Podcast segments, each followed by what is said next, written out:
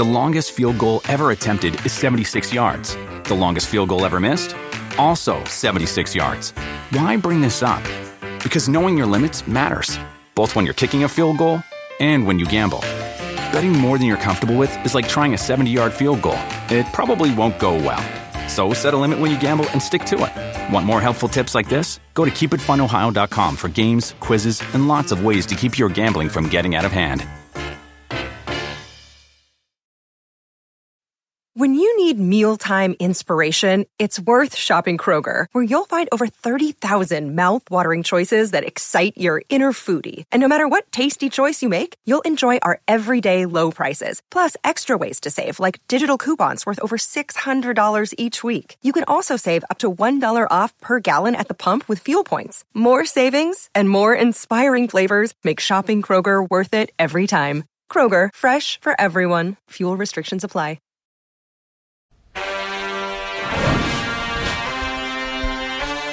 If anybody's wondering what that noise is, they decided to vacuum the floor behind us right here as we're finishing I up think the it's show. your office. Thank you to the vacuum out there. That was very nice of. Uh, The vacuum is the third member. Oh, thank now you we so go down to the field, the third That- member of our team.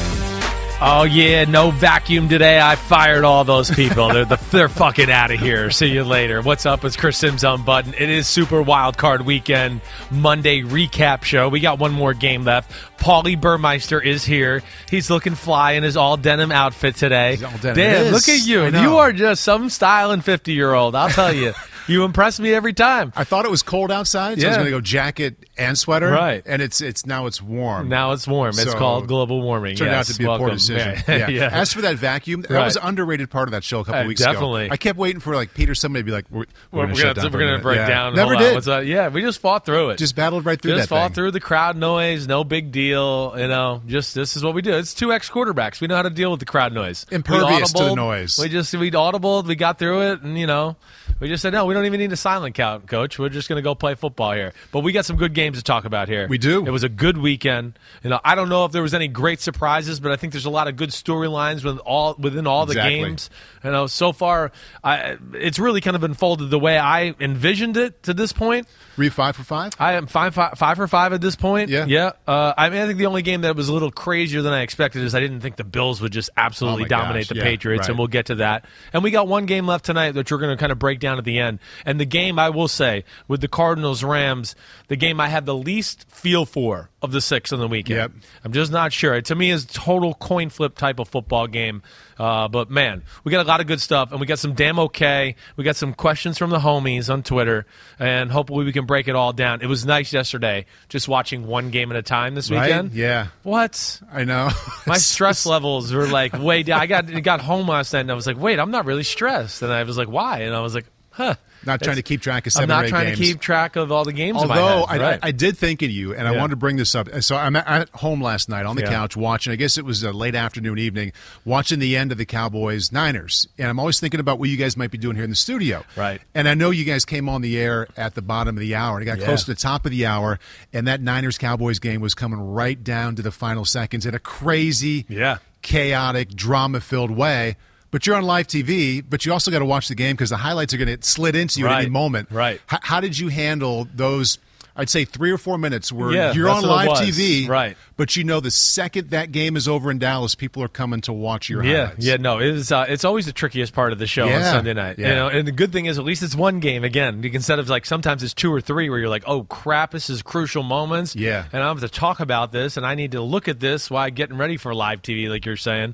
Uh, it felt just right the football game. It did. It, we were, you know, I saw the 49ers kind of trying to run out the clock and do that and kind of could see. So why even why we're on set and we're coming on, we have like a hundred inch Right there, screen yeah. right there of the game. So Right. it's right on the side of the camera. So anytime I knew I didn't have to talk or doing something else, Yeah. I was watching the game So and paying attention. Live TV goes to a one shot of Tony or Maria. As soon as you see that in your peripheral vision, are you just watching the I'm, game? I'm watching. I'm like kind of looking at them, but kind of like looking into the corner of my Yeah, eye, kind of just in case, like again, like you said, there's a little detail I missed, whatever. And there was a lot of detail. There was a lot of detail. Of course, saw the Deebo Samuel run. I think is going to close out the football game, and I'm kind of like, oh, okay, that's over. And then I'm like, wait, what? You know, then I Yeah. come back and I'm like, wait, what are they reviewing? What are they doing here?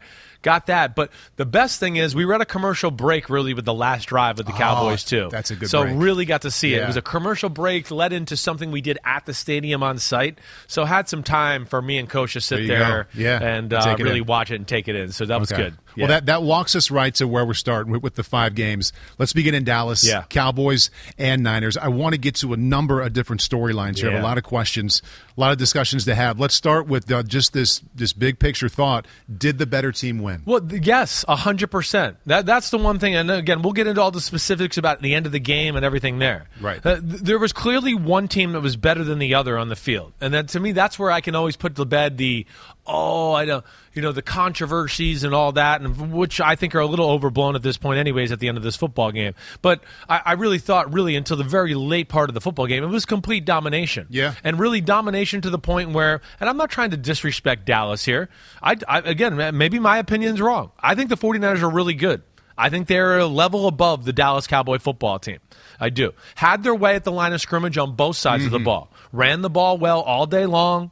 Didn't really need to rely on Jimmy G until the end. And of when course, he made in mistakes. the first half, he was dependable. big, but right. he had a couple big third down throws. Big third down throws outside the numbers eh, too. outside the numbers, Yeah. no doubt about it. There were some things that he played well. Yeah, he did. You know, we'll get to what he did at the end, which of course was not that great. But yeah, I just looked at it that way. And then, you know, you talk about Dallas. Dallas's offense was incapable of doing anything most of the football game. I mean, incapable. There was no run game to talk about. You know, the pass game, when they did complete a pass, you're like, oh, God, they got one. Okay, cool. They got a pass. Or he, oh, he got a clean pocket to throw that one. You know, and again, of course, that was Nick Bosa. Fred Warner came out of the football game. That's the one thing I will come away with the game no matter what. I know it got close at the end of the football game. It was 23 to 7.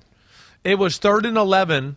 And, and there was a wide open Brandon Aiyuk, and the game is going to be freaking Right, over. right. It's over. Right. I mean, so that's where I look at it too, and people can go, "Well, they came back," and I, and I want to go, "They came back, but not the way to come back to where I sit here and go."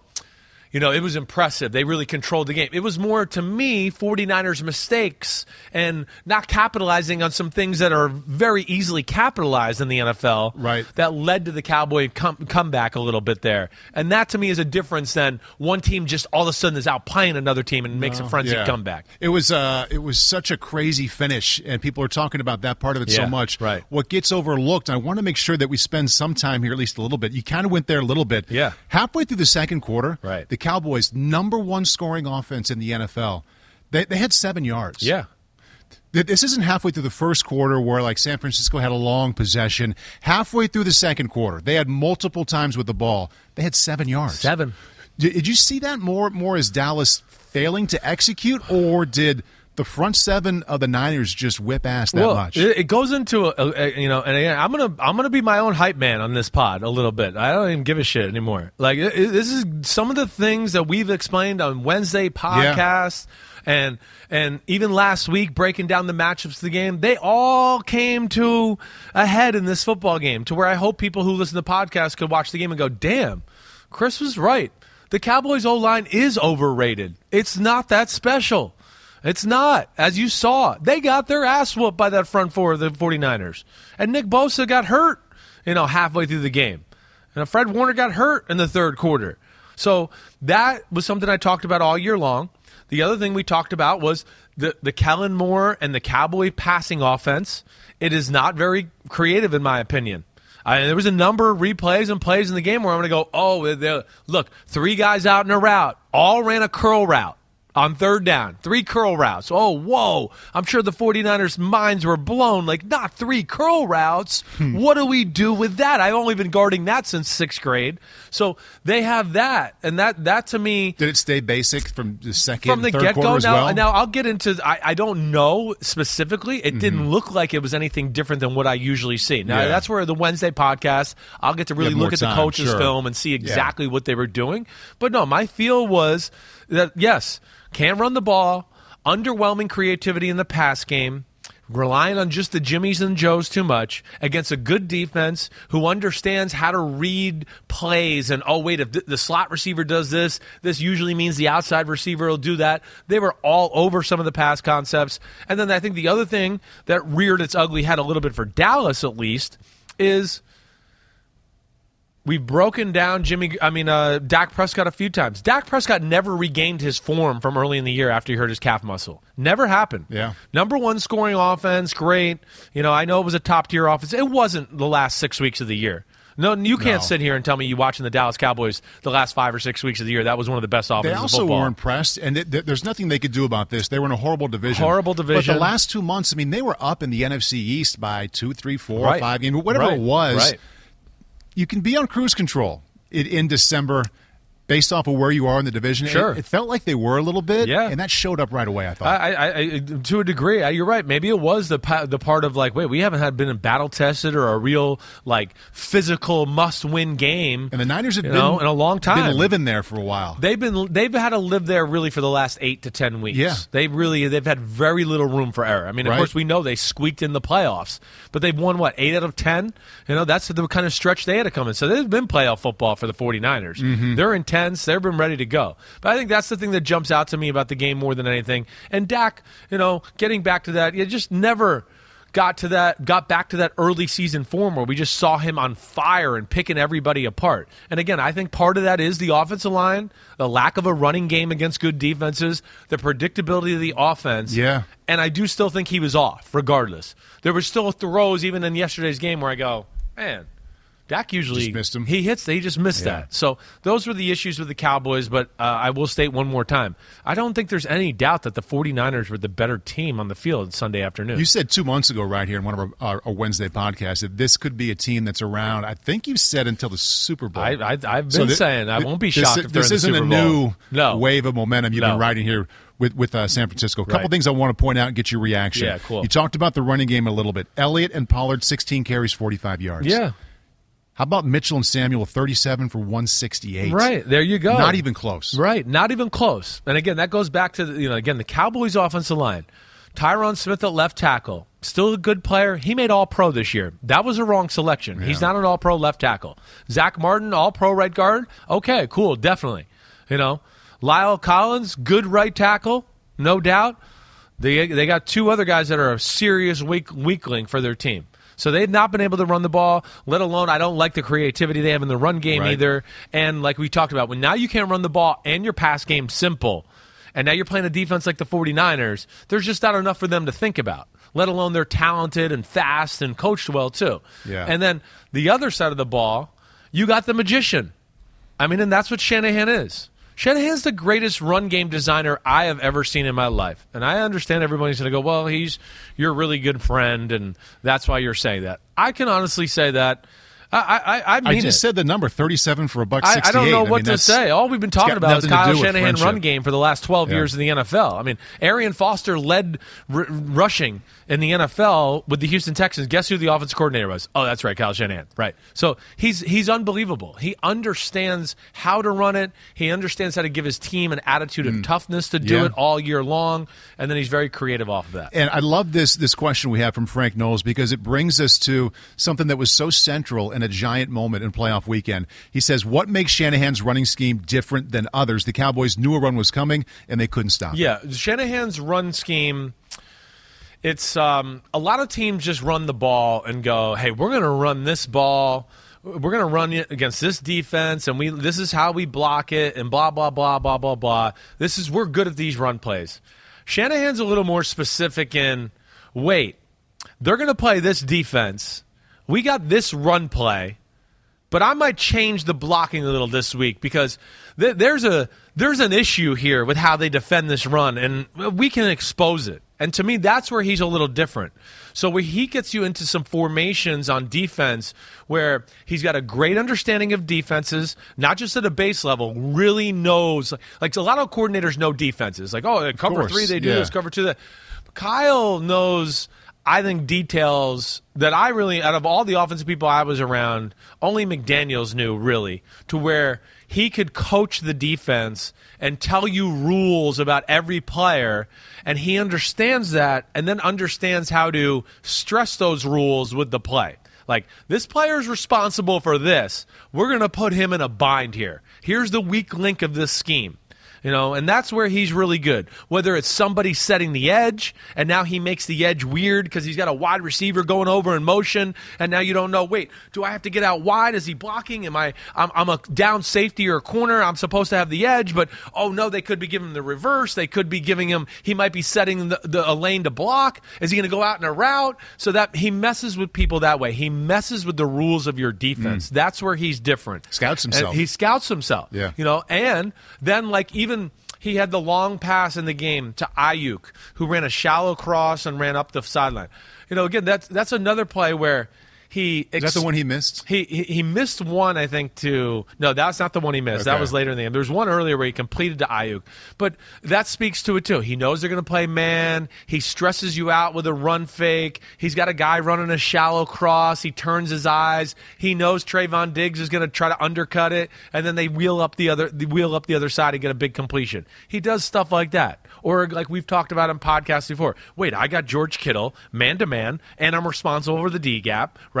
And then he runs runs the ball at that gap once or twice, and then a few plays later he runs at that gap, and you think it, and now the defender's in the gap, and they go, oh, play action, and he goes, well, yeah, you're in your gap, but you got to cover George Kittle. He's already run by you. He's gone.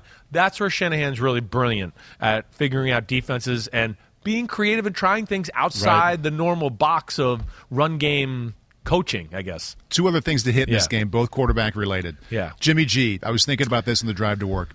To me, B plus in that game. Right. Start the bidding there. Sure. Up or down. Uh, do? I'm, I'm right around that area with you. I think you know uh, really the the game itself was probably an A minus, but then in the most crucial moments, it became like in the biggest moment of the game, you gave us a C minus. Right. So I don't know where that averages out to. Made me think of so I, I'm getting ready to to call ski jumping in, in the Right, Olympics. right. For every jump, there's something called style points, and there are five judges, and after every jump, you get style points based off of what those five say. The top score is thrown out. The bottom score thrown out. So I feel like if Jimmy G, if we if he could do that every game, throw Yeah, out his right. throw out his worst play doesn't count. Right. Take out his best play doesn't count. Yeah. He kind of exists in this space that's, That's usually true. above middle and pretty darn good. If you can just Right. take out one bad play, I- I think know you can't fair. do that, Yeah. but he had one awful play and a lot of pretty good. Yeah, he did, he played well. Did a lot of good things. It all started with that third and eleven we were just talking about. Yeah. Where again at that moment we just went, ah, Jimmy G. Gosh, how does he miss that? I mean, there was nobody in the screen. It's going to be a 30 plus yard gain. It looks like he's going to catch the ball and be able to run. They're going to be in a field goal range there again. You're going to go, "Oh, it's over. Yeah. It's going to go to 26 to 7 at least. That was the start of it. To go, oh, damn. I mean, you could put the game away right there, late third quarter. You know, then fourth quarter comes along. Mm-hmm. I think Shanahan did a great job and kind of like, hey, still showing him confidence. Like, hey, we're going to run the ball. I mean, we're going to throw the ball here. Yep. We're not, I'm not afraid. You, you can do it. You know, and you're going, okay, okay, good throw. We got it. But then he escapes the pocket and then he runs to the right. And this is just again where we're going to be talking about this because this is a question mark about them. Yeah. the interception. I, I just to miss that throw by that much mm-hmm. is is astounding to me. Threw it right, threw it right to him. I mean, threw it right to the Yeah. other team. Right. Right. Yes. I mean, Sheffield, who was wide open, couldn't even get a hand on the ball. That to me is what's amazing about Jimmy G. To your point, we see like three quarters of he's dealing Yeah, and throwing balls yeah. into tight windows and confident. And then what? You're just running to the right and you miss a crosser by by five feet. Like don't even get it close to them. Yeah. Uh, you know that that that I, I think it was where I was just like, oh my gosh. I mean, again, the game's over. They're in a spot there where Yeah. it's it's it's they're It's gonna, like- they're in a really tough spot. Dallas is going to be desperate. They're going to at the worst punt it and have to go a Right. long way to get the. It's one score. of those. The point of a tight game. How many times you say it on a Sunday? Well, if they don't turn it over, they win. Yeah. and they turn it over, and now all of a sudden it's a game again. Okay, so that's Jimmy G. Saved the uh, biggest part of the conversation for last. Dak Prescott ended the game. Yeah. They don't have time to get back on the ball. So many people, I think, trashing the Cowboys and the idea to do it. You know, trashing Dak a little bit. How do you feel about Yeah. that that finish there? Well, like the idea itself is not bad, right? I mean, to run that play, left. to run the play, the quarterback draw. I'm not mad at the play itself. I'm mad at everything else about the play, and I mean by, you know, first off. 49ers, what the hell were they doing the two plays before that? Why were they not protecting the sideline? Mm. Right. I don't know what they were like. Literally, like, hey, get, get 10 yards and stop the clock. It's the ratings are down here a little for CBS. We'd like you to get them up here in prime time. Like, here's a let's get it close so we can really sweat this out. I don't know what the hell they were doing with their defense alignment the first few plays. Then they get to that play, and now you're finally like, okay, they're playing it right. They got people by the sideline. Invite them to throw the ball down the middle. Yeah. No problem with the draw, the quarterback draw. Problem is this one, okay, 14 seconds left in the clock. My experience in the NFL, the way I was coached, whether it was Jon Gruden, Josh McDaniels with the Denver Broncos, or even working with the New England Patriots, when we really got into these type of specifics, 18 seconds was the line of demarcation. 18. 18. Okay. For any play over five yards Yeah. or more than that, it was going to be to be safe and make sure you're going to get the ball off Were because again you might have receivers downfield, whatever. But that was just again, it's it, anything past five yards. You thought 18 seconds was really the realistic time to think we can get everybody lined up, spike Yep. the ball, and have a second or two left on the clock. Maybe 17 seconds if it all goes exactly perfect. But 14 seconds with a 17 yard run and the referee being behind the quarterback to have Yep. to spot the ball.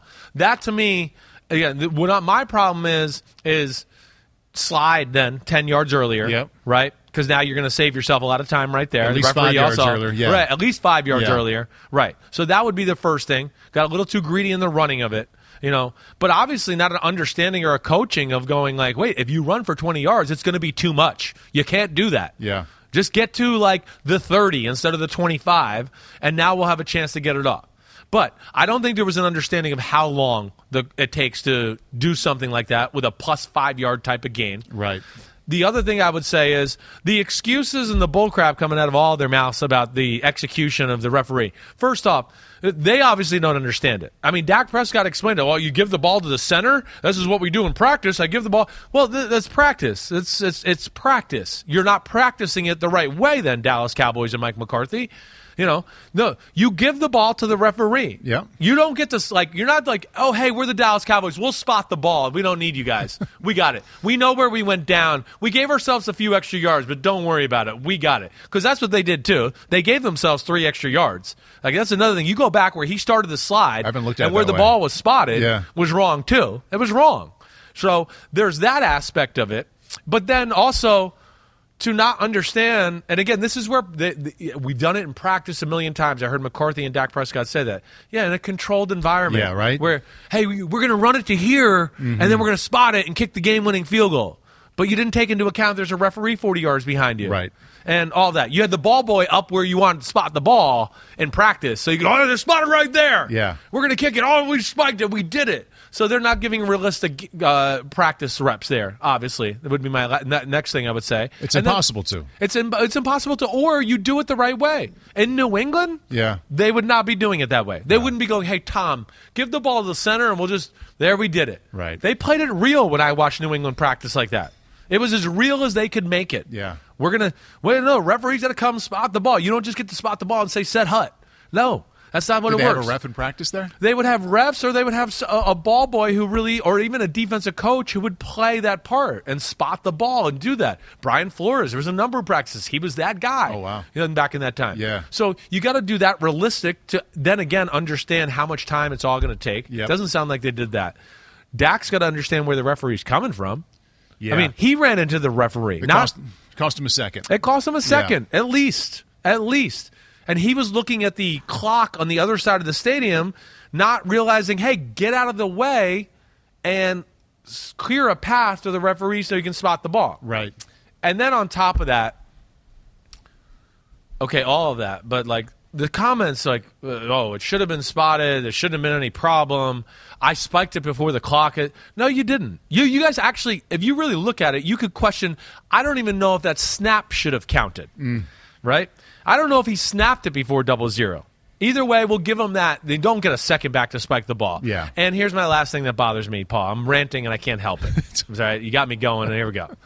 The other thing, the, the other part about it that I don't like is Dallas acts like it, they were they, they got ripped off, and they spiked the ball and, and we took away a, a chippy field goal for them to win the game. Like they would have won the game if they just did that. Right. Uh, you still had to throw the ball into the end zone against a team that you couldn't move the ball against all True. game long or couldn't block up front. And they're going to have eight guys in the end zone. And the chances of you guys scoring are good. minute anyways. Right. Right. So I'm sorry I said a lot No, no, no, there. that's- that's and all I right. Just, I just couldn't help it. It, it all made sense, and it's interesting hearing about how the Patriots would, would work a practice like that.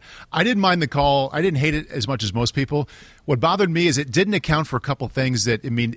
Any Wednesday or Thursday you're working on this, you've got to think, okay, 14 is the absolute, like that's awfully tight, and that doesn't account for any kind of bullshit that's not going to happen That's in what I practice mean. that might happen in a game. Exactly. Like the other linebacker, he doesn't want you to get that play off, Right. He might, he might, And practice were they laying on guys? yeah, and he's going to lay Exactly on you a little mean. Bit. He's going to get your way a little bit. Right. There's a second. Right. So now, of course, you're not going to plan on the referee running into the quarterback. But again, it falls under the idea of some other kind of bullshit, and the craziness at the end of the game might happen Yeah. to throw you off a second or a second and a half. Right. And that happened, and that's how the final seconds ticked off. So clever call in a lot of ways.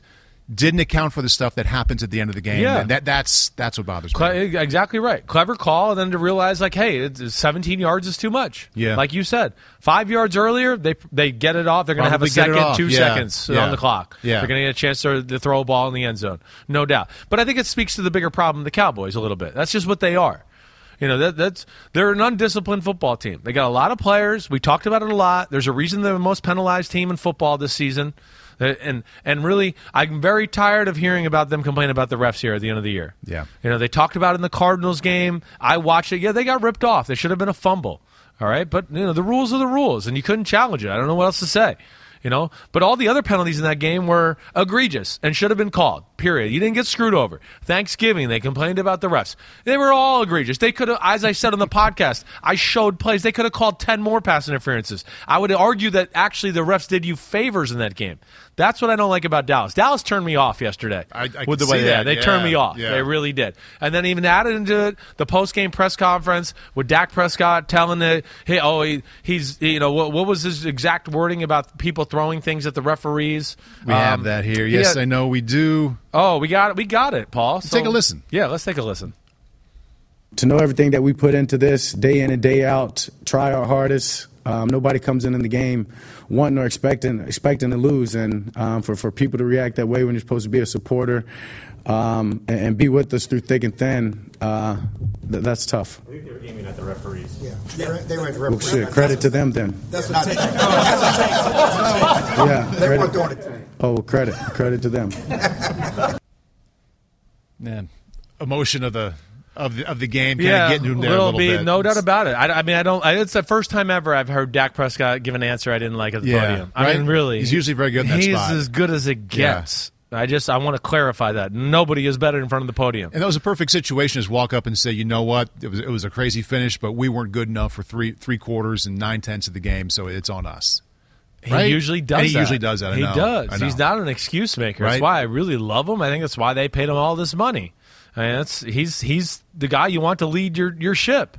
But then the great Clarence Thomas down there, um, no Clarence Hill, excuse me. Mm-hmm. Yeah.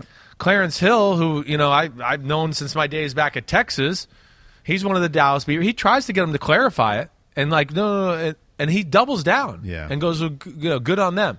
I, I just didn't like that at all. You know, there you were going to explain about how the players are humans and you shouldn't do that, but then it's the refs who, last time I checked, are humans. All right, and you're you're you're okay with that. Uh, and again, for what? What what are you mad at there? That you didn't execute the end of the game procedures the right way? You know, they're they're mad at the refs again throughout the game. I, there wasn't one replay in the whole game. Tony Dungy and I were sitting there, Maria Taylor, where we went, "Oh, that was a horrible call." Right. Every one of them was egregious. I mean, egregious. Yeah. So You know uh, the deal. I mean, that's, that was the number one scoring offense in the league, like we talked about. I Yeah. mean, that's frustration about they couldn't put the ball in the end zone Yeah. for most of the game when it mattered. Yeah, no, I think I think you're right. That's exactly right. It is a, a bad way for them to finish the year. It was still a good year for Dallas. Yeah. Let's not lose Yep. sight of that. There's no doubt about it. They they exceeded my expectations for for sure. You know, When you win double digit games and have a postseason game at home, though, to not win at least I one of the postseason, it's hard to feel good about I the know. year. Yeah, I, I get it. I do. You know, and you, you won the NFC East. You feasted on that division. you had very few marquee wins against quality teams in football. So I think we were all a little misled there. And, you know, it's a bad matchup for them. It was. And listen, we, we talked about the concerns about Dallas's offense. I, am I'm going to, how many times, Pete, in the last six weeks? Three, four Wednesday podcasts where we've broken down the issues with their offense. Mm-hmm. So we've really hit that as a real storyline and something you got to watch for. And one of my things in the game, too, was just like, can the Cowboys D line screw the game up? That was my thing. Can they screw the game saying up? that on Wednesday, And they yeah. weren't capable of doing that. They didn't. And that's where Shanahan's Yeah. magical. You know, he's one step ahead. How about elsewhere in the NFC East? Let's do Uh, it. The other team that made the postseason, Oh. the Eagles. Let's go to Tampa Bay, Philadelphia, and Tampa Bay. And this, um, I mean, it's it's fun to watch playoff football no matter what, but this was never a contest. I, I hate saying the word. I'm, I'm not going to say it was easy, but there wasn't much resistance. There was a giant gap between the Eagles and the Buccaneers the entire game. This is what worries me about the seventh team in the playoffs. Yeah. I know. I, I know we've we've we've. This is only the second year. I, I think we've really only seen the Colts at the seven seed last year against the Bills has been the only game that's been competitive. Where I'd go, actually, the Colts outplayed the Bills. Josh Allen just made unreal plays for them to win that game. Right. Um, but yeah, you take the other two versus seven last year.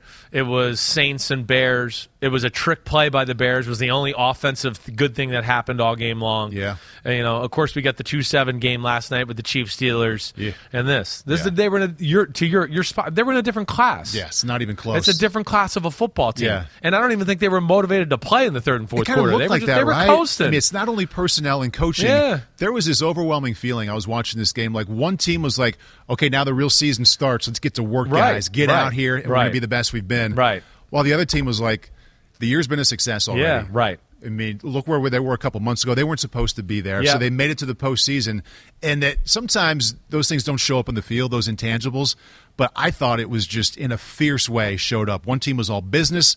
We got to get to where we're supposed to be in February, and the other was just kind of on bonus time. It's go time for the Bucks. The Bucks, the Bucks are the, uh, the to me the the team that we could sit here and go. They're the only great team in football if they get healthy here. Like, Really? and they're close. They're close to being healthy. I know they're not going to have AB or Chris Godwin, but damn, they still got you know Mike Evans, who's a star, and Gronkowski and Scotty Miller, and a good stable of running backs. They got enough there to make it all happen.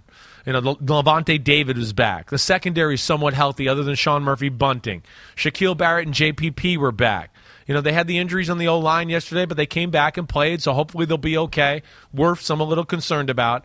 But, like, to your point, it jumped out right away. Oh, it was a clear and obvious difference in the quality of the football team, the versatility in which they can play with on both sides of the football, and got to a 31 nothing lead and just coasted from there. It Yeah. was like, oh, okay. Like, let's. I mean, really, they, they could have sipped pina coladas in the fourth quarter and still Yeah. won the game by the same score there. First play. I mean, they, they came off the ball. I think the running back wasn't touched for 10 yards. Like, if that was a spring practice on the other side of the ball, the coach would have stopped it. Like, we don't practice that way. Well, no, you're right. Well, you're right. It was Well, e- it, it was, was- easy. yeah. yeah. Well, From it- the get-go. Well, and this again, uh, uh, not to, um, but we talked about this on Wednesday a little bit.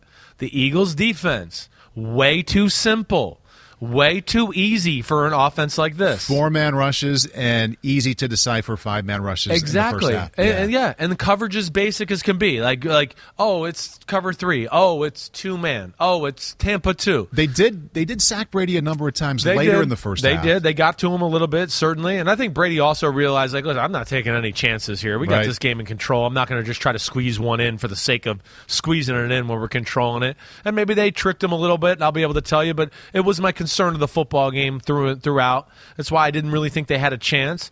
It's just, again, when you break down and I, I told everybody this in the room yesterday in NBC. I just said I, I just was telling Dungy, and he was amazed by it. I was like, "This Eagles defense is tenth in football," but I was like, "Let's look look at the schedule, coach." And he started looking. at it. I go, "Look at when they played good, like an offense that was somewhat good, I think and a we quarterback." have a, keep it going, Chris. I, think, I think we have a graphic, Pete, that we can run on this about uh, the Eagles' top quarterbacks against the Eagles It- D. It's astounding. Yeah. I mean, first off, to be the number 10 defense, they could have picked the worst offenses to play in football. They could have handpicked them, and it worked out that way for the last Yep. eight weeks of the year. Yeah. It was the worst. But look at these numbers. Now, Brady and Dak Prescott, it's two games. Either way. In two games, Prescott was 42 for 53 for 533 yards and eight touchdowns. Now I know one of them was against third stringers in week 18. That's just one though. But the rest of these weren't. Brady, 63 of 79, 568, four touchdowns, Wow. and interception. Wow. Mahomes, 24 for 30, 278, five touchdowns, one interception. Derek Carr, 31 of 34 for 323, two touchdowns, and interception. Justin Herbert, 32 of 38. These guys are eighty to ninety percent. It's all, it's above 80% yeah. with those guys. And it's, again, let's see, 12, 17, 19, 21 touchdown passes to three interceptions. Crazy. Crazy. Those are crazy numbers. That's what was scary about this matchup. I saw two things. You already brought up one of them. Yeah. The, uh, the the lack of uh, exotic pressures up front, rushing four or five guys. Yep. How many times are they going to play soft corner? Right. I mean, Brady's out there playing pitch and catch. Pitch, thank you. Like he's at practice. that's that's what I mean. It's Time just, and time it's again. just too much of that, right? You you're looking at the snap going, they're eight yards off Mike Evans. He's just going to look at him and throw it's a six almost yard like hitch you route. got tired of it. It's like you're like, let's try something else. I there was some plays if we where have an incompletion or sack, I'll take the ten yard out later. Let me try and throw it across the middle a couple times. th- that's that's where like again, I understand you want to play us. Hey, we're gonna we're gonna play defense. We're gonna be sound. We'll hope they make a mistake. There has to be a point in the game where you just go. There was no urgency. Right. Like we're going to go down then. We're going down. They're going down. We're going down like a burning ship. Let's blow the plan up and do something crazy. Right. Who cares if we lose by 25 or lose by 16? Who cares? Yeah. Well, at least let's go down like trying to win. Yeah, and I never got the the sense that that was the case. If there was a word bubble above the Eagles' defense a lot of the time. I know they had some sacks, they Yeah. had some moments, but most of the time, it would have been. Is it over yet? yeah, yeah, I, I hear Is it you. done? Right. Is it done? Is he done? Right, right. Yes. Yes. Yes. I, I think between that and then, you know, where it was a tough matchup for the Eagles is, of course, yeah, they're one of the best running teams in football. they were the best. But you're playing there? the defense that's you. They, the, the the Bucks defense, and here's another. They, they called the bluff of the Eagles. They basically it was bare front, six and seven guys at the line of scrimmage, like just going throw it. We want you to throw it. We dare you to Right. throw it. Go ahead. We're playing bump man to man. And We've got me- the Hertz numbers Yeah. here. Or, no, actually, I'm sorry. There I you jumped go. the gun there. Yeah, rushing We're looking at the. Eagles rushing. Okay. Yeah. So, yeah, number one, and then yesterday, yeah. Yeah, 17 wasn't rushes, there. 95 yards. That's Yeah. not going to do it in this football game. So to your point of Yeah. okay, go ahead and throw it. When they did throw it downfield, I mean the the numbers of 20 yards and downfield, two out of 12 for 63 yards. Yeah, it was ugly. Yeah. It was ugly. It was too late, too, when they got to the game plan. To me, this was a game after the first few plays. I was sitting there going, they're not going to be able to run it if they just go, we're going to go run it. They mm. got to actually come out, maybe doing play action and throw it a little bit to get the Bucks to back off and then go back to the run. Right. That rare instance where you go, I think we have to use the pass to set up the run instead of the other way around. I do think it was one of those. There was just so many in your face. We're playing bump man to man on DeVonta Smith with Carlton Davis, but we got all these people at the line of scrimmage to stop the power run game. And if Jalen Hurts keeps the ball off the edge, we're going to have a guy there, and you're not going to go anywhere. Right. They were ready for all of that. And of course, they're extremely talented. And then with Devin White and Lavonte David at the second level, they both can fly sideline to sideline. So they're the type of guys that can run with Jalen Hurts and run him down. You know, and then and then it gets into the question of the Eagles because we know this Bucks defense is real. They are, and when they're really healthy, they're going to be tough to stop. Is the other question is, you know, this is where the Eagles and got they got to figure out what they want to do with Jalen Hurts this offseason and where they want to go with the quarterback situation because they're limited in their versatility in the ways they can beat you Yep. with a guy like Jalen Hurts at quarterback. He's not really, uh, you know, again, he's not capable of being surgical in a game like this to where you go, wait, we need to win the game. He's got to drop back 35 times to win this kind of game. to And win it- this it- kind of game. Yes. To me, it kind of it's all relative. It's Yeah. how, how do you how harsh do you want the evaluation of him to be? Is he good enough for the team to win more than they lose and to get to the playoffs? Yeah. Yes. And that, that's a big step in the right, Right, direction. right. Pat on the back. I mean, that's real progress. I mean, who who would have thought they were there four months ago? Yes, So, I, mean, exactly. I think that should lead the way. I agree. okay, are we going to win once we get to the playoffs? That's another question. Brady, against Stafford, Right. against Rodgers, Against good defenses. didn't even Yeah. look close. No. So it, it's all how, how harsh do you want that evaluation to Yeah, be? Yeah, they got to figure that out. You know, do they do they want to just go all again all in on Jalen Hurts, get another good running back or two? You know, maybe get one more receiver or tight end to be a weapon and just go all in on a Lamar Jackson type offense. Yeah. They certainly could do that. They could. I mean, there's no doubt. You know, but Jalen Hurts is not as good a thrower as Lamar Jackson is, or a Kyler Murray or a Josh Allen or the other quarterbacks that can really run in football. You know, so that's the aspect. I, I, again, to me, I still question whether Jalen Hurts can beat you by his right arm Mm-hmm. with, with his right arm in those few games where you go, "Hey, our run game's not dominating today, Yeah. and now we need you to make a few plays." That that to me is still very much up in debate, and I don't mean to. I know I'm looked at as the Jalen Hurts, you know, hater of the world, but I think again, yesterday, anybody watching that game. How many replays or throws or times did Troy Aikman go, really, that should be completed in the NFL? Yeah. I mean, Troy was trying to be nice. Right. Uh, Really, I mean, he's open. And you, you'd like to see that completed in this day and age Yeah. in the NFL. Right. He was trying to tell you you shouldn't be fucking missing that throw. I don't Yeah. know what other way to say that. Right. And that's that's something that is continuing going to continue to be evaluated with Hurts. Yeah, I, I think it's beyond fair. I think it's the most realistic uh, evaluation to be to be somewhere in this area. We can say it was a good season for him. Yes. he's a nice quarterback. He's off to a good start in his Right, career. right. Okay, where can he get better? Well, it leaves a lot to be desired. Consistency down the field. The, the numbers back it up. The play yesterday backed it up. Yeah. I think about two plays that there was a, a third or fourth down, a comeback to the right side, about 15 yards. Right. It was late. Way late, light. hung in the air forever. Yeah. I know the one you're talking about got knocked down, right? Yeah, Yeah. Right. and th- there was a, and Brady was doing it. Now again, Brady might be the best of all time, but he was doing that. He was throwing it earlier. He was throwing it with a lot more velocity, A lot more consistently. velocity, So right. like, it, it was hard to compare because it was such a glaring difference. Right, and it's not a long delivery that No, no, Brady no. has. Brady can get it out. Exactly. Hurts' delivery Right. also allows defenders to break on the ball because it's very slow Right. and deliberate. And I remember, I think it was two about two years ago, about now in the spring, we were back there evaluating the quarterbacks coming out, and I think you said about him.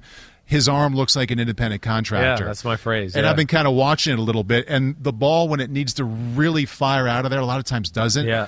And so I'm watching, and it's like something in the in the mechanism when it's supposed to really torque in the lower body. Right, doesn't happen. It's just not there. No, I know. Doesn't mean that he can't be a really good Right. NFL starting quarterback, but when you look at where he is now to where he needs to be, like that part of it, that moment of firing from the lower body, just it, it isn't there when he wants it to be. I agree. That's what I, think, see. I, think- I think you're right. I mean, to me, that's he doesn't, you know, create opposites like we talk about so many Right. times, where you know he can get that. He can get that front shoulder turned to the target and almost have the back of his nameplate turned to the target. Yeah. To now where he can unravel and that arm becomes a slingshot like you see Brady or Rodgers or Josh Sure. Allen do.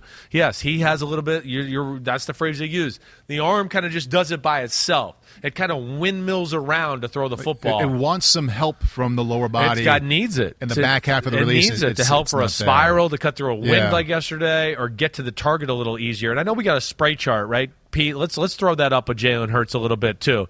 You know, it's it's it's a weird chart there. You can see it's a lot of screens and RPOs, some fades down the left sideline, you know, a post down the middle. Uh, but yeah, that's that's an unusual looking chart there. And you know, I, I have like friends that uh, I had like friends, and I think even Pete said something to me. I can't remember who it was, but they're going, "What? Why? Why do they always throw the ball down the field? Why don't they find ways to throw the ball six and eight yards at a time? Because that's not who he is either." Uh, honestly, throwing the ball deeper down the field is easier for Jalen Hurts than being precise with a quick decision, eight yard intermediate throw, where not only do you have to be quick decision, you got to have a quick release, and the ball has to be pinpoint in those type of throws. More pinpoint than let me just throw it downfield and let Devin DeVonta Smith go get it. That's where people don't realize that. I know you think, oh, it's shorter, so it should be easier. Not yeah, to a case. degree, it's not Yeah. always the case. So there needs to be more precision and accuracy added to that too, and that's where I think they're reluctant to call those type of plays with him. And he, he's so early in his career, and as long as he was going opposite of Brady yesterday, and we talked about Brady throwing that comeback kind of effortlessly, throwing it early and Yeah. throwing a lot of velocity. Yeah. You go back to Tom and watch him in his second year. Yeah. He's gotten a lot better at that part of his game in the last 20 years. I don't know at what point it happened, but he changed his his stance. Yeah, he changed it changed his all. release. Yeah. So as we sit here and point out where Jalen Hurts is two years in his career, Right. like, that's not there. Brady didn't have it like he has it now then either. So No, I mean there's you can you can do it. just because he can't do it now doesn't mean he Well, can't take a yeah. couple steps toward being really good at that part of his game. Exactly. I mean, uh, all anybody told me is you can't fix accuracy when Josh Allen was coming out in the draft. You can't fix it. Yeah. Motherfuckers hitting bullseyes Look at that everywhere. 70 yards down the field, Yeah. across the river and through the lakes, bullseye. Right. You know, through the woods, bullseye. So you're definitely right about that. And I know it sounds like we're probably being harsh on Jalen Hurts again. I don't mean it to be that. I'm just saying, hey, Eagles fans, that's something I question about going in the offseason. I think mostly it was a really good year. It was a good season. I know. And the uh, parts where he's not great right now. Look at the best of all time, Brady. He wasn't. I mean, he was probably pretty good at it his Yeah. second year, but he's Yeah. gotten a lot better. Definitely. at the release and the velocity. I, I, your your point's real there. So we'll see what he can do. improved I'm going to be interested to see what he does there. And either way, the Bucks look good. The Bucks Yeah, are good. yeah, that's the- that's and the bottom if they line. continue to get healthy, again, I think they're still the most well-rounded team in the NFL. Around any corner, within every battle, and with the dawn of each new day, the threat of the unexpected, the unpredictable, and the unrelenting lies in wait. But Marines will always be there. They are the constant in the chaos. No matter the battlefield, Marines adapt to win, defeating every shifting threat, protecting our nation's future. The few, the proud, the Marines. to the AFC.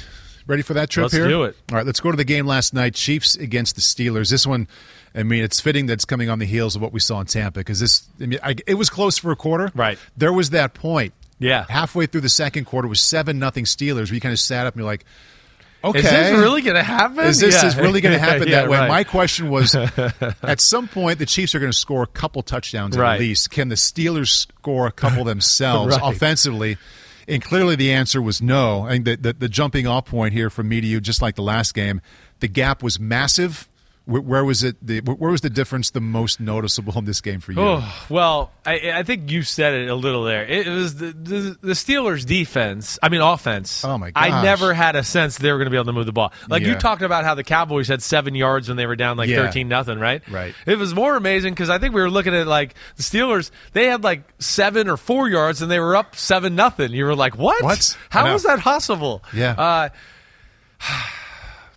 yeah. Listen, the Steelers. I mean, they got in the playoffs. Credit to them, but they're not in the class of the Chiefs or Right. th- this type of football team. And the Chiefs, the, what they're- woke up in the Chiefs offensively when they're just- down seven nothing? They're they're unbelievable. The Chiefs. I don't. Even, I never. I I I, kind of went on this with Florio this morning. They're unbelievable. I've never seen a team like the Chiefs in my Yeah. life. I really haven't. I asked Stephen Florio this morning. I was like, maybe there's a team before I was born that you could tell me that was like this, Mm. but where just momentum swings, where you can go, damn, they look off. I'm sitting here. We got every camera angle because it's an NBC game. We Yeah. got Sky Cam. I could see it all. I'm going. Oh, Mahomes is leaving the pocket early. Oh, Yeah. there's people open. I don't know what he's doing here. And then- And then all of a sudden, a fumble on a trick play by Randy Andy Reid, and they were like, "What the fuck? Yeah. What are we doing? Let's go!" And Right. all of a sudden, the game changed. Yeah. and it was just on fire. And it's it's I've never seen a team that can change momentum and look so average and then look so unstoppable for a period of time where you just go, "Oh my gosh!" Five passing touchdowns in eleven thirty one, the fastest span NFL postseason history. That's insane, right? It's insane. And Yeah. again, we've seen it before. It's not a fluke thing with them. I mean, Yeah. this is this is who they are. And once they catch fire, it's like everybody catches it. It's like Mahomes feels good, and now the receivers are feeling good, and Kelce's good, and Andy Reid and Eric Bieniemy. It just seems like as every play we call is working. Boom, boom, boom. Yeah. And it seems like the defense jumps on, and all of a sudden they're flying around. and that, And- that atmosphere and that crowd Oh, down the there. stadium yeah. added to it. You're exactly right, and Yeah. it just becomes a frenzy. And they were they got overwhelmed in such a short Oh, period of time. yeah. It was it was astounding to watch. What, one thing I wrote down in my notes last night, Wash, I'm always trying to find something that jumps out to me that's different. We know Mahomes is awesome. We know he and Reid can really work together well. Their their passing game behind the line of scrimmage, all the ways they throw screens to all the different players, or even just get it out quickly. Behind the line of scrimmage, what they do is is I mean it sets up everything else so incredibly well. It is. It's it's an aspect of their offense that really came about and got better as the season went along. You know, there was a Wednesday early in the year where We spent a bunch we of spent Wednesdays time like, going, hell is and going they need to get better at screens. We even said it once. Yeah. I said they need to watch the Bucks, who are like unbelievable I- I screen football Yeah, team. yeah. they need to learn to do this because we know we're not, we know Kansas City and they're not going to run a ton. So okay, here's the screen game. Do that right to get people to come up, or if they want to keep dropping deep, just keep doing that. And McKinnon adds some juice to their Yeah, football team. Yeah. McKinnon to me is the best in, on their team with the ball in his hand. He can make the most happen after you you know after contact. There's a hole. He has the ability to hit six gear, go through it, and really turn on the burners. You know, make people miss in space. Right. I hope that last night proved to them that he should be the guy going forward. I really do. I like the other guys too. I just think McKinnon is the most dangerous Looks of the group. different. It looks different It's a little him. different, and there's a One real pass game element with him too. Yeah. to where you can go. They can put him at slot, and he can really be a slot receiver. Yeah. where it makes some matchup problems for them. Um, but yeah, all in all, you know, it's just Mahomes is amazing. Once they kind of got going, eh, that, that fumble it woke them up, and it's Yeah. like, wait, we just got hit by a jab in the face. Yeah. Oh yeah, this is playoff football. Let's go and let's demolish this football team. Uh, they just got so many difference-making type of players. My goodness. that's where they're they're a special team. Some fun numbers to throw out here. Travis Kelce, first player in NFL history to throw a touchdown, catch a touchdown, and have 100 receiving yards in a single playoff game. It's like just again, yeah, cool play down there in the red zone to have that play. So many of those. motion out Mahomes Yeah. there. I mean, yeah, I mean Kelce's just one of the greatest tight ends in the history of football. I think that when you couple that and not only the great route running and everything there, but uh, again, just like we saw on the long 48 yard touchdown pass, scramble drill. And just has this like innate ability to always go to the right spot. Him Yeah. and Mahomes are like they're besties of the besties. It's like they know what they're thinking. You know, it's like Rodgers and Davante Adams or some of those Cooper Kupp and Stafford. They're really on the same page with all that stuff, uh, and that that's that's where where it was awesome. I, I, I still I want them to run the ball a little bit more, and just in case these teams continue to play these pass I coverages. did, I did think that. I thought back to our conversation Yeah. here Wednesday and wanted them to run. They, they, didn't They really, didn't really even no, try. They didn't do much of it. I even first and goal from the one inch. line. They throw they it. throw it. Let's throw it. I know. Yeah. And even the, the stats bear out. They were running with success. McKinnon got five yards of carry. Yeah. It's just that's just not sexy enough for them. Yeah. But you know, again, okay. Last night, I'm not going to be critical of it. I am going to be critical though if it's this week and and Buffalo's playing defenses where they're 30 yards downfield and we're still trying to throw bombs. Yeah. And I go, wait, you can run on Buffalo. And you don't do it, I'm going to be mad at Kansas City. But that's it's a big ask for Andy Reid. It's, It's- not in their DNA. They No. don't want to do it. Right. And like you said, they'd rather throw a screen than run the ball. I know. That's just cooler to them. Right, right. You know, and but uh, either way, amazing performance, dominant, and man, yeah. And it's going to be some good games this I weekend. know. it's It- going to be. the, it's right the right to- eight here. I know, right? Even no matter who wins tonight, Rams Cardinals, Uh, we're we got four good matchups. Right. We It was a nice. It was a nice warm up weekend for It watching was. playoff ball. These these the matchups we have heavyweights are coming. Oh my gosh, The it's awesome. yeah. that gets us right to our to our next game. Bills beat the Patriots. I'm glad we were just talking about Mahomes because even though there are a number of questions that will define where the AFC goes, I think the number one is what are you going to do about Mahomes? What are you going to do about Josh Allen? Unless some defenses can figure out some answers to that, both those quarterbacks, or one of those two quarterbacks, is going to be the one moving on. So Bills beat the Patriots 47 17. Best thing I saw this weekend was Josh Allen. Right. I sat right here, Chris, and I, I started a conversation by saying, you can't expect him to be an A plus every Again, time. You can't expect him to do what he do did that that, again. He could be an. A minus. I- He could be good. Listen, my dad, we had the same conversation on Saturday morning, and he was going, "They can't really expect him to do, do the same stuff oh he did the gosh. first game or yeah. the second game." He was know? even more of a quarterback's quarterback in this game. He that was. first game, it was like put the cape on, give him an IV afterward, let him rest. I mean, he was everything. Right. This time, it was just right decision, right ball. Let's do it again. Okay, run it this time. Everything that you would define a quarterback by, he, he checked every box. I mean, it was it was outstanding. I hope everybody realizes what they're watching. I really do. Josh Allen is arguably the best player in football. He was the best player this weekend. He's the best player this weekend. Mm-hmm. You know, and, and I know. Listen, I'm I'm I know how you, I'm Patrick Mahomes. I'm the guy that was saying dra- he's the number one pick of the draft. I love. I'm just saying for this year, the way it's looked this year, Allen's played better than Mahomes. Allen is definitely one of the best players in football. He is a force of nature. You know, and again, I don't know how you can. First off, we've never seen anybody do that to the Patriots defense, Right. And this isn't like a year where the Patriots defense was like 25th in football and had a good scoring defense. Yeah. This is the number three defense in football with the number two scoring defense in football, and it looked like they were playing backups out there. I mean, that's really what it looked like. And it was just one unbelievable play after that. We've never seen anybody do this to Bill Belichick defense seven ever. drives, seven touchdowns. Ever. I mean, I've never seen it done. And it's two games in a row Yeah. where they have not punted. Two games in a row. The only thing that has stopped them in the last two games against the Patriots is a dropped fourth down touchdown pass by Emmanuel Sanders and kneeling on the ball at the end of games or the end of the half. it's the only time. I mean, we've never said that about a Bill Belichick defense. Yeah. Because Allen has gotten to a stage where as long as he can be protected a little bit and it just the the, the, the just doesn't collapse on him he can almost overcome anything. Oh nobody's open? I'll buy a little time. Oh he's barely open? I'll throw my 100 mile per hour fastball. He can do everything. Power run game Oh, we're going to pull guards and he's going to run it and smash into the linebacker and get a first down. What's the big deal about that? Oh, nobody's done that in the history of football other than Cam Newton. Oh, oh, I got I stiffed arm a defensive tackle. Now I got a defensive end on me. I'm still going to throw a touchdown. Screw it. I'm going to run around the edge on a on a play and outrun all the linebackers on the the the uh, Patriots football team. And the safety's going to have to chase me down and barely do it to push me out of bounds. I mean, he's, he's unreal.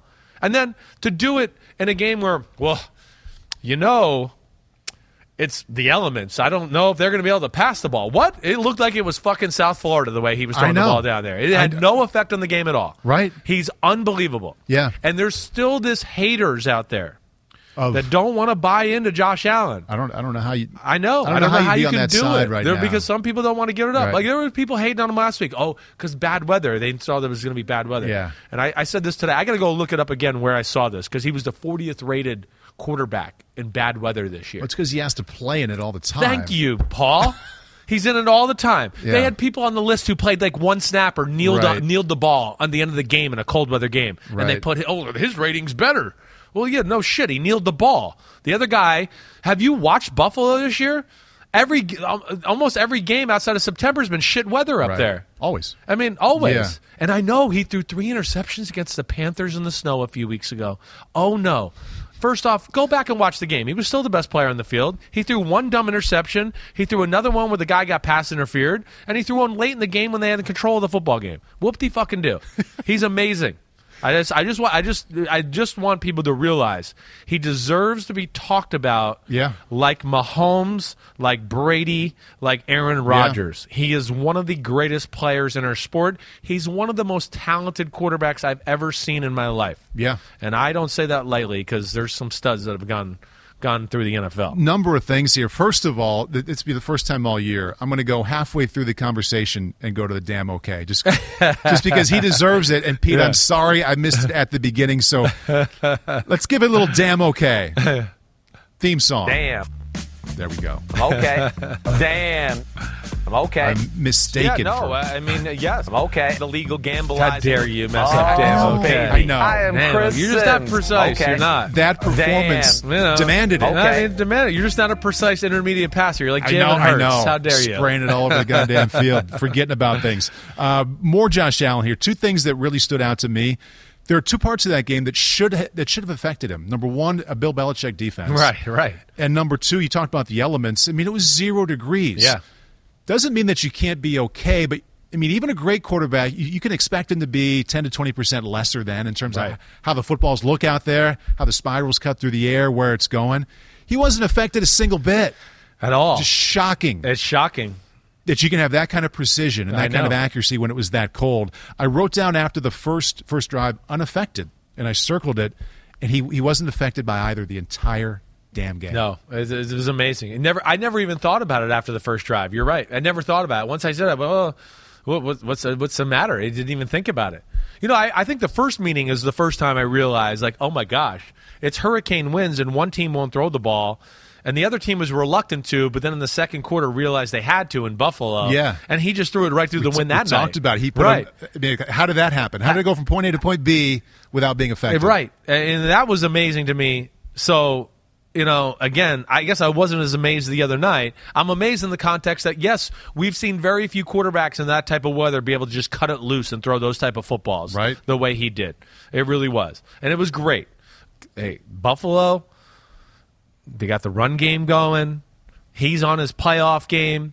They got Dawson Knox going. Yeah. They need one other guy to step up in the pass game. It can't just They be did. Allen and Diggs. Right. So yes, if Knox, if Knox and Emmanuel Sanders and McKenzie can all have a little role here Yeah. within the team and just to make other defenses think about it. We can't always double Diggs or worry about him.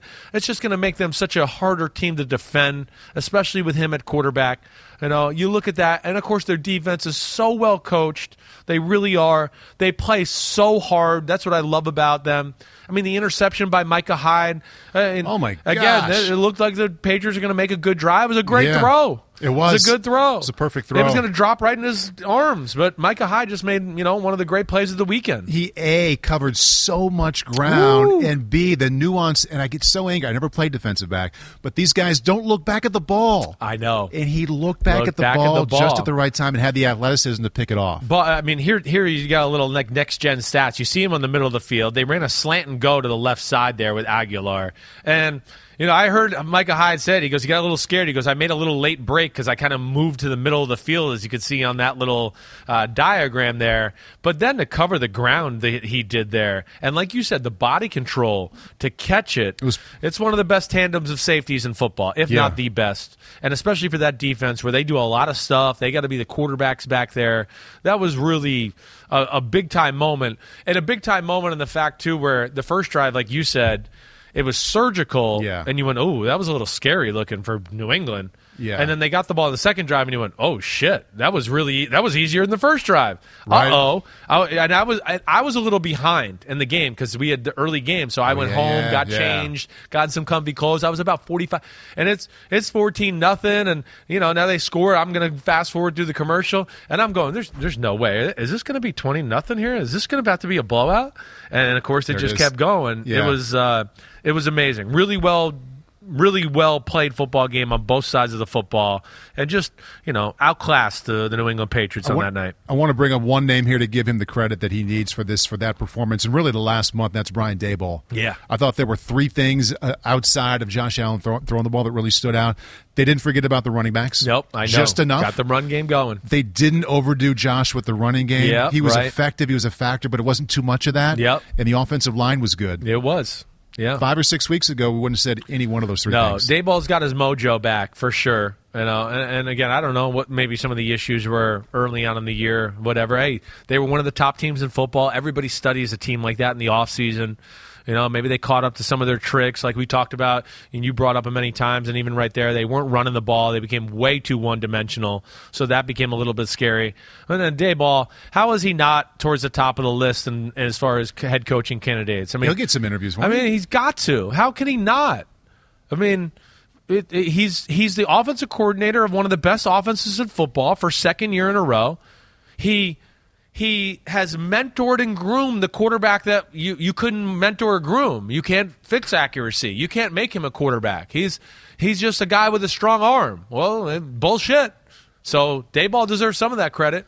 Everybody's looking for the quarterback whisperer. Right. I mean, you got one right in front of you right there. Yeah. Him and Leslie Frazier it really need to be serious candidates. Thinking about how, how well he does in that role and how much he must be enjoying it. I, I don't know him, but if the organization came to him and said, here's a million more dollars, stay and be here, coaching Josh Allen and having autonomy to run that offense or going to, to try and bring a team out of the doldrums, it's a miserable organization. I don't know which one, but pick one. I mean, I don't know. He probably wouldn't do it, but wouldn't you, rat, wouldn't you enjoy life more? If, if you stayed with a great quarterback with a lot of autonomy on your side Well, of the ball, You're, yes, you're going to have less stress for Yeah. sure. But you know how it is. I- I- I know. They want to be head coaches. Right. There's only 32 of these damn jobs Sure. out there. But How I many think of them your are good point, jobs? That's that's the point. That's the question right there. What you're saying.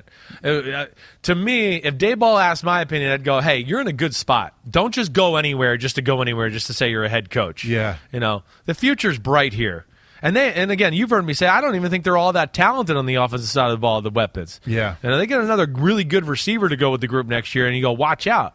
So uh, well, that's what I would say. Just don't rush your decision. Sure. You know, but there, the cool thing about this year is there's there's three or four spots where you go, they're good spots. which three are you thinking well, of?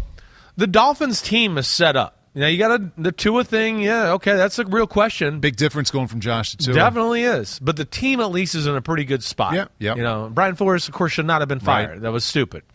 The Broncos, You know, you need the quarterback, but everything else is kind of there. Right. But that's a million dollar question. Yeah. You're right. It's going to be stress. Yeah. Can they get that guy? Can they get a Russell Wilson and Aaron Rodgers and Sean Watson, whoever? Yeah. I mean, Rodgers isn't going to leave Green Bay now. Uh, the Vikings, you know, there's some things there. Yeah. The Bears got a good defense and at least Justin Fields and some other toys to play with. Yep. So there are a few jobs this year I look at to go, this is better than your usual open coaching spot job where you go, this team needs to be blown up and rebuilt. Right. Those are four teams where I go, it doesn't really need a blow up.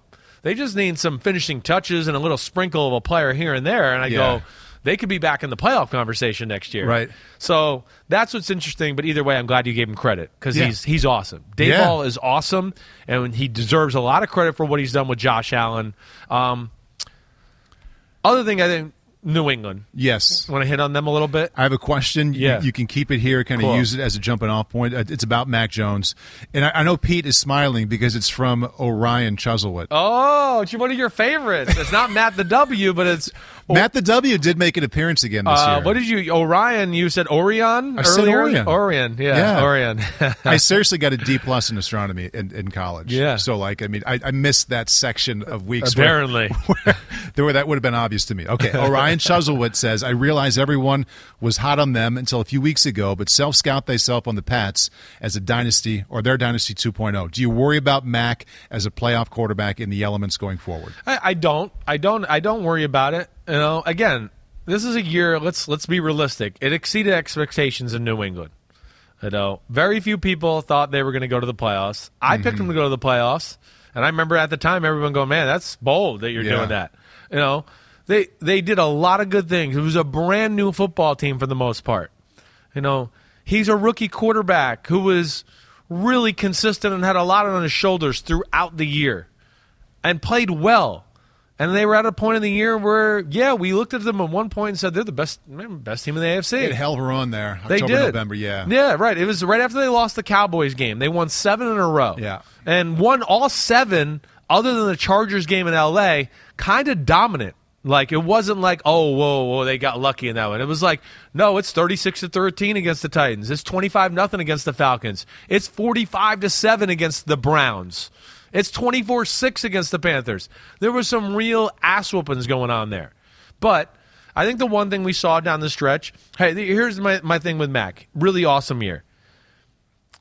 He has to become a little bit more of a powerful thrower. Mm-hmm. That would be the first thing I would Yep. say. Again, arm is good, can make all the throws, but you know there needs to be a little bit more of an explosive element in their Yes. pass Yep. game. Now they need another receiver to be that guy too, Yep. that can be like, oh hey, you want to stop the run, but we got this guy one on one.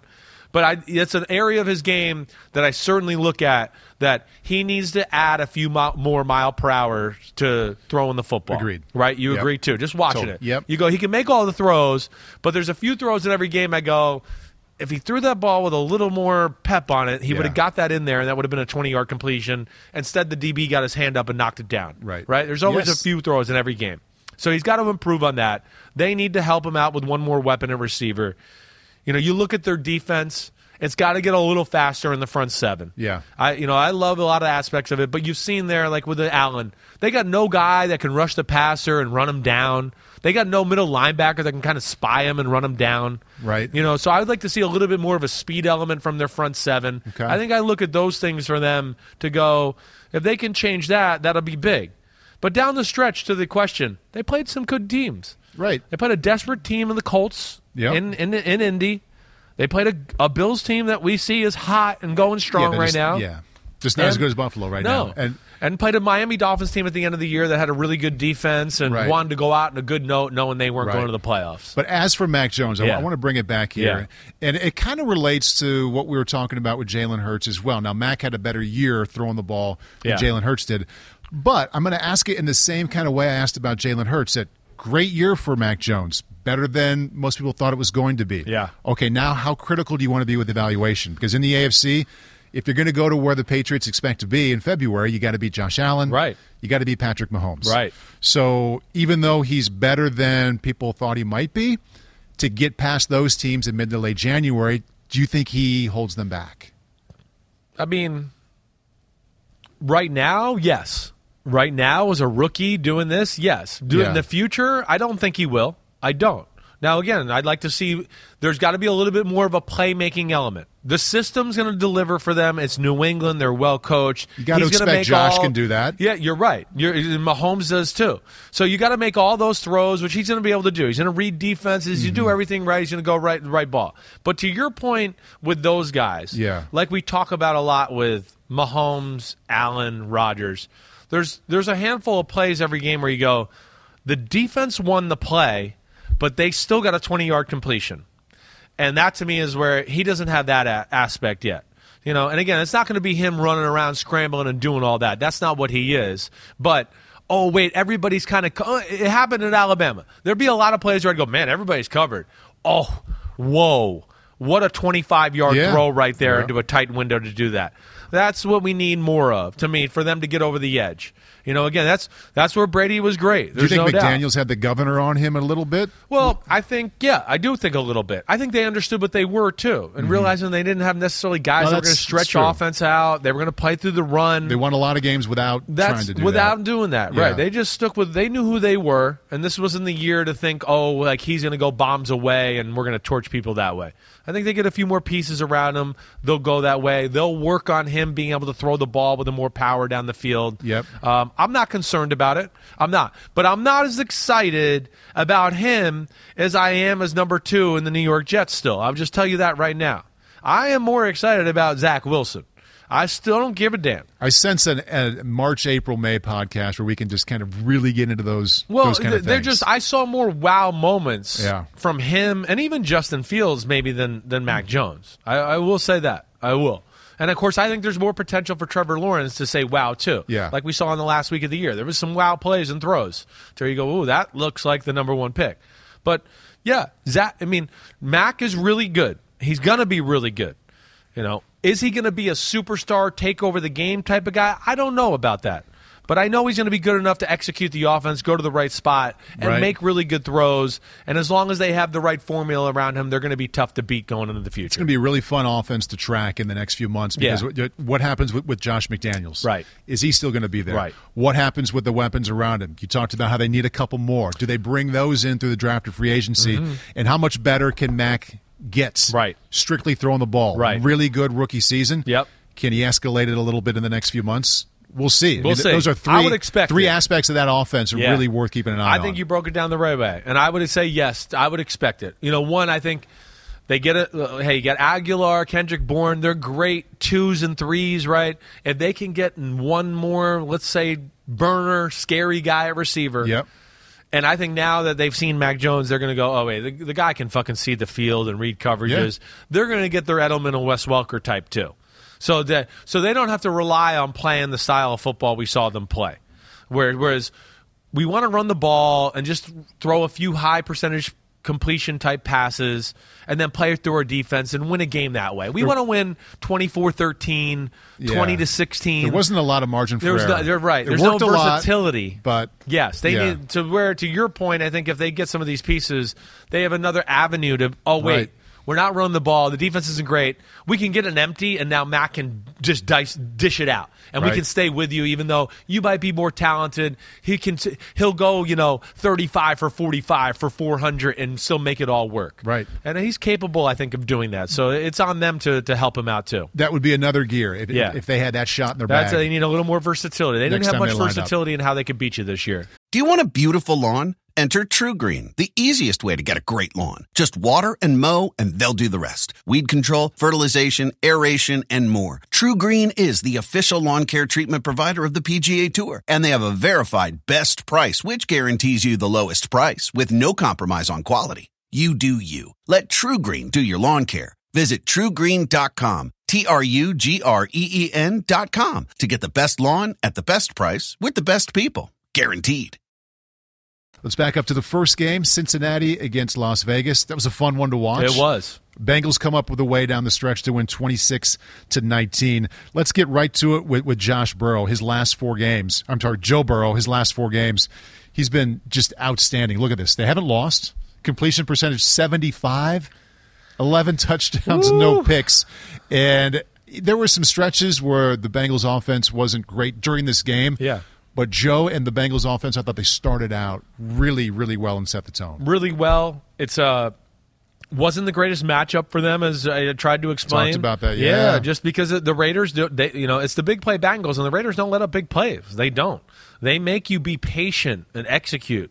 That to me was the thing that jumped out to me more than anything. I was a little scared that like Burrow, and then they'd be like, "Oh, it's the playoffs. We got to show everybody our ass and kick Yeah. some butt here and throw for 400 and be bombs and the big play Bengals."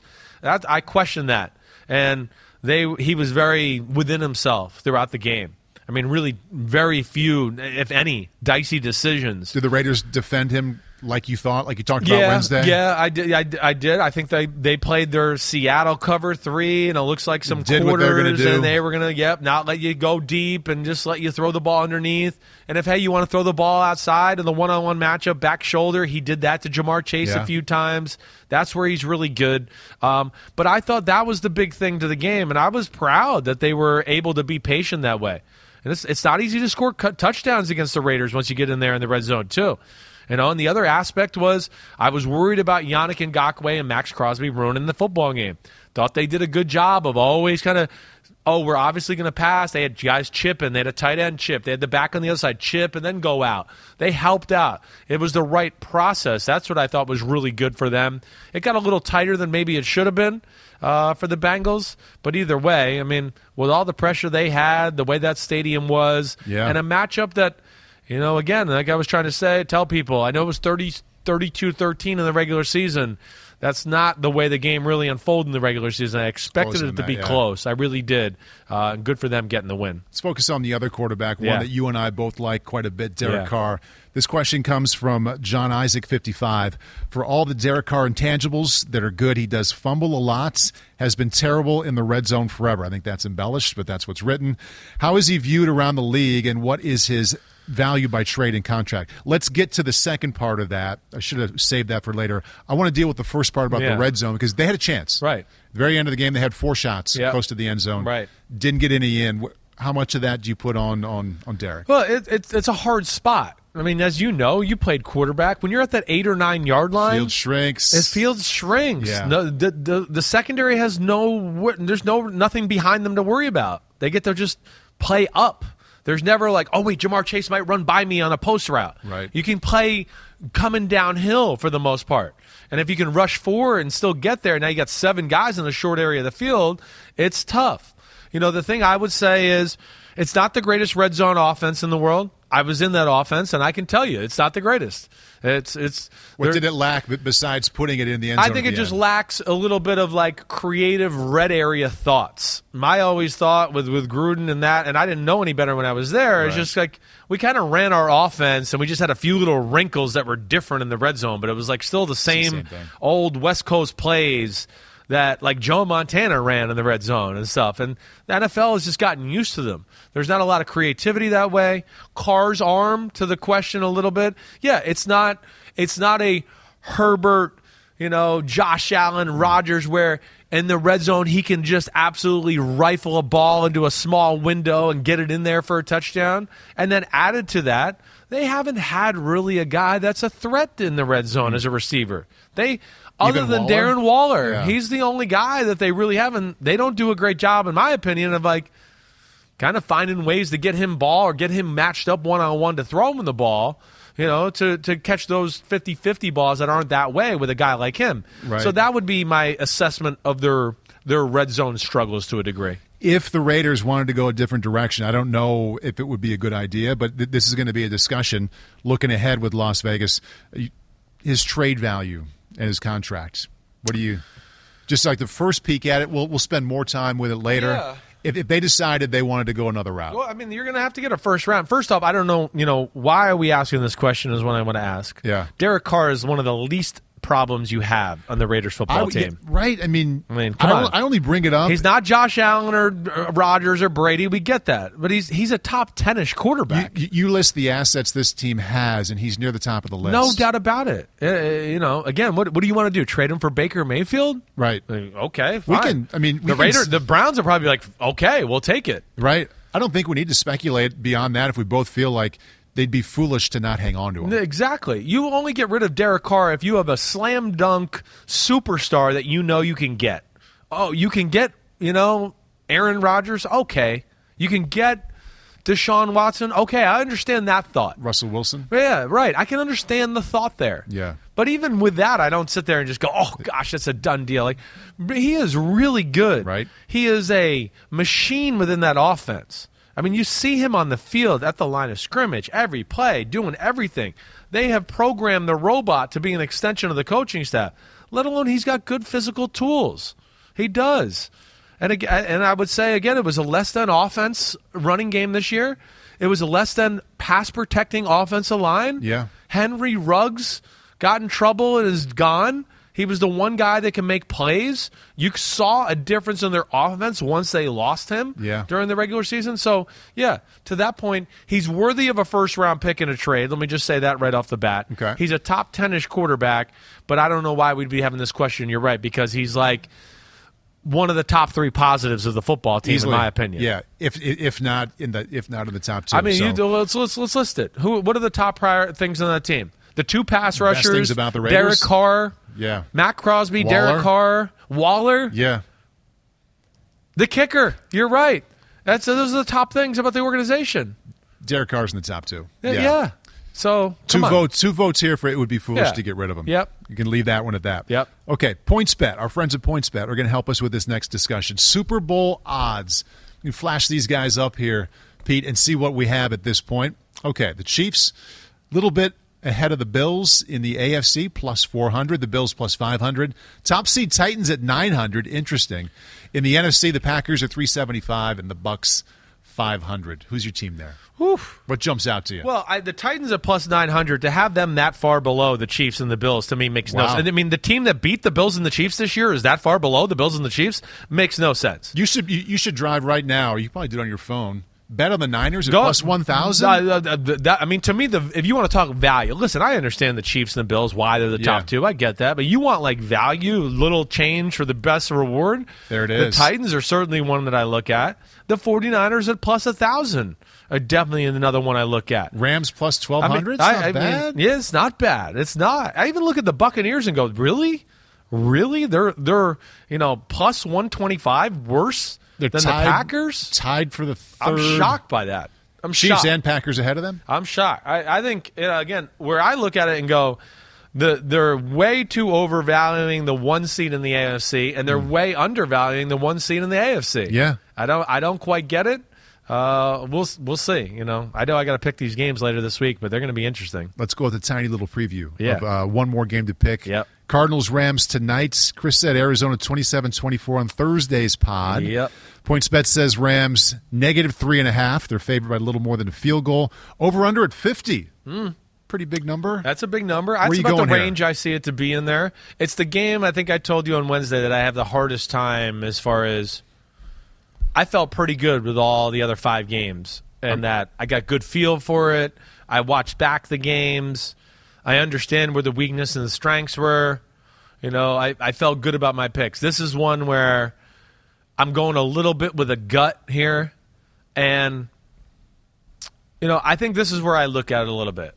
I, I think I actually trust Kyler Murray than I more than I do Matthew Stafford right now. Really? I know, I do. I don't know. I, there's just Stafford's had some great clutch moments in the end of the football game, but there, again, I'll still say I think there's a few moments in every game where I just go, "What?" Like I scratch my head. Other side though, we haven't seen Murray in the I Cards know really it hasn't been best for a special while either. It hasn't. Uh, here's the I think the one area I look at to like um, just let's watch this tonight. The Rams offensive line. If the Rams can run the ball similar to the way they did the second game and really have a real under the center somewhere close to 100 yards rushing, maybe over 100, I'm going to go they're going to win the game because that means then Stafford didn't have to do too much and that means that the play action pass probably gashed the Cardinals a few times for some big plays in the game. Yeah. That's the first thing I want to look at. I mean, that to me is where I look at it. You can run on the Cardinals. We've seen that. But it's a Rams offensive line that's not overly talented. And we've seen a few moments here down the stretch where they've been pushed around or dominated. Of course, last week, but there's been other games too where I go, man, it just, he doesn't have a ton of time to throw. And he does get hit a lot. And they can get overrun in the run game. So that's where I'm really putting the game on is the Rams offensive line.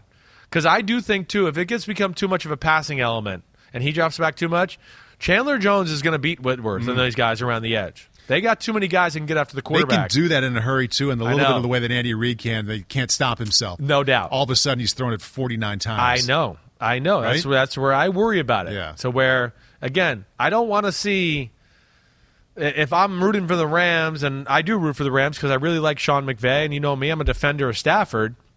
If if I really want to go for them, I'm going to go. Don't fall in that trap. Just be Jared Goff plus tonight. That's a run the Jared Goff offense. Mm. Yeah. Plus, we got a guy with a howitzer in the right arm Yeah. who can do more with it. So it doesn't need to be like reinvent the wheel. Let him be 25 out of 35. Exactly right. Or 20 for 30. Perfect. Somewhere in that range. Perfect. Exactly right. To me, that's the sweet spot. If it starts to get to, you know, like you said, 42 dropbacks, 45 dropbacks, they're going to lose the game. Yeah. Because he's going to make a mistake or two. Arizona's crazy with some of the stuff they do on defense. That's how they cause their turnovers. To me, that would be the recipe of a disaster. I'm going to take Arizona by a field goal and say they make that happen. I've got I know the Rams and the Rams. under. Rams and under. Rams You and under. over or under? Rams. I I owe you ten dollars. Is that what it is? I'm going over. I owe you Okay. ten right now. I think. Okay, so we're, we're complete opposites here. You got Arizona and the over. I got Rams and the under. Yes. Okay. Cool. Awesome. I like Most it. important question. You said comfy clothes for the game. So like, are you untucking that shirt and just taking your shoes off? Is that comfy clothes? Are mm. you are you full blown pajamas on the couch? I'm like blanket, sweatsuit, dogs? sweatsuit.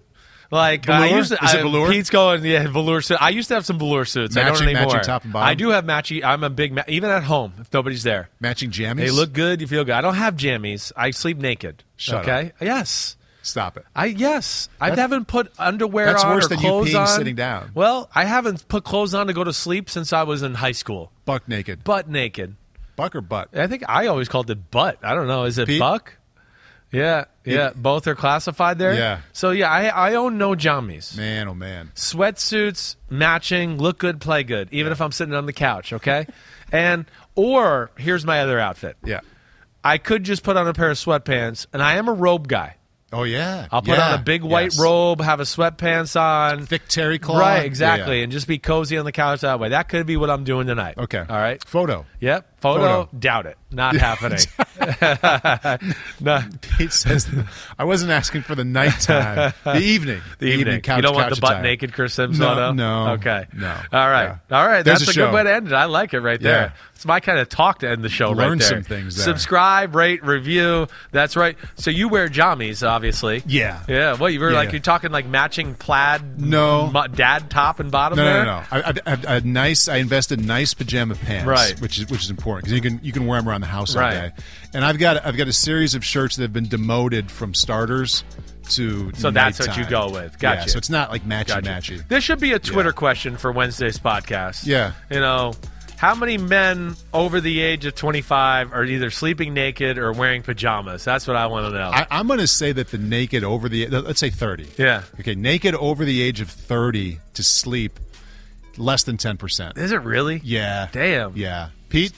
So you're telling me Pete 20%? 20. All right, we're gonna do this on Wednesday. I want to know this. 10. I want the homies to chime in. Are you sleeping naked or wearing pajamas? There's no way Ahmed That's sleeps right. naked. no way. Ahmed, you're right. He's who, who knows. He's he probably does. Yeah, Pete's right. He probably puts extra clothes on. Extra flannel. Yeah, extra flannel. Exactly right. Let me put on another shirt here. Yes, Uh, I, think- I think good. we've gone down a very good road here. I for- do too. some- we can have fun with this. yeah. Some some off the off the football field feedback Yes. here. All right, everybody, get get at me. Subscribe, rate, review. Let me know. Jammies naked. How do you sleep? All right. yes. Wednesday. What the fuck happened? Podcast. Paul won't be here. Ahmed will. I'll ask him about his pajamas. We'll revisit. We'll Monday. revisit. Paulie, you the Yeah, man. Always see fun. you. Good talk today. Everybody enjoy the Monday night wild card weekend finale, and we'll see you Wednesday. Peace out.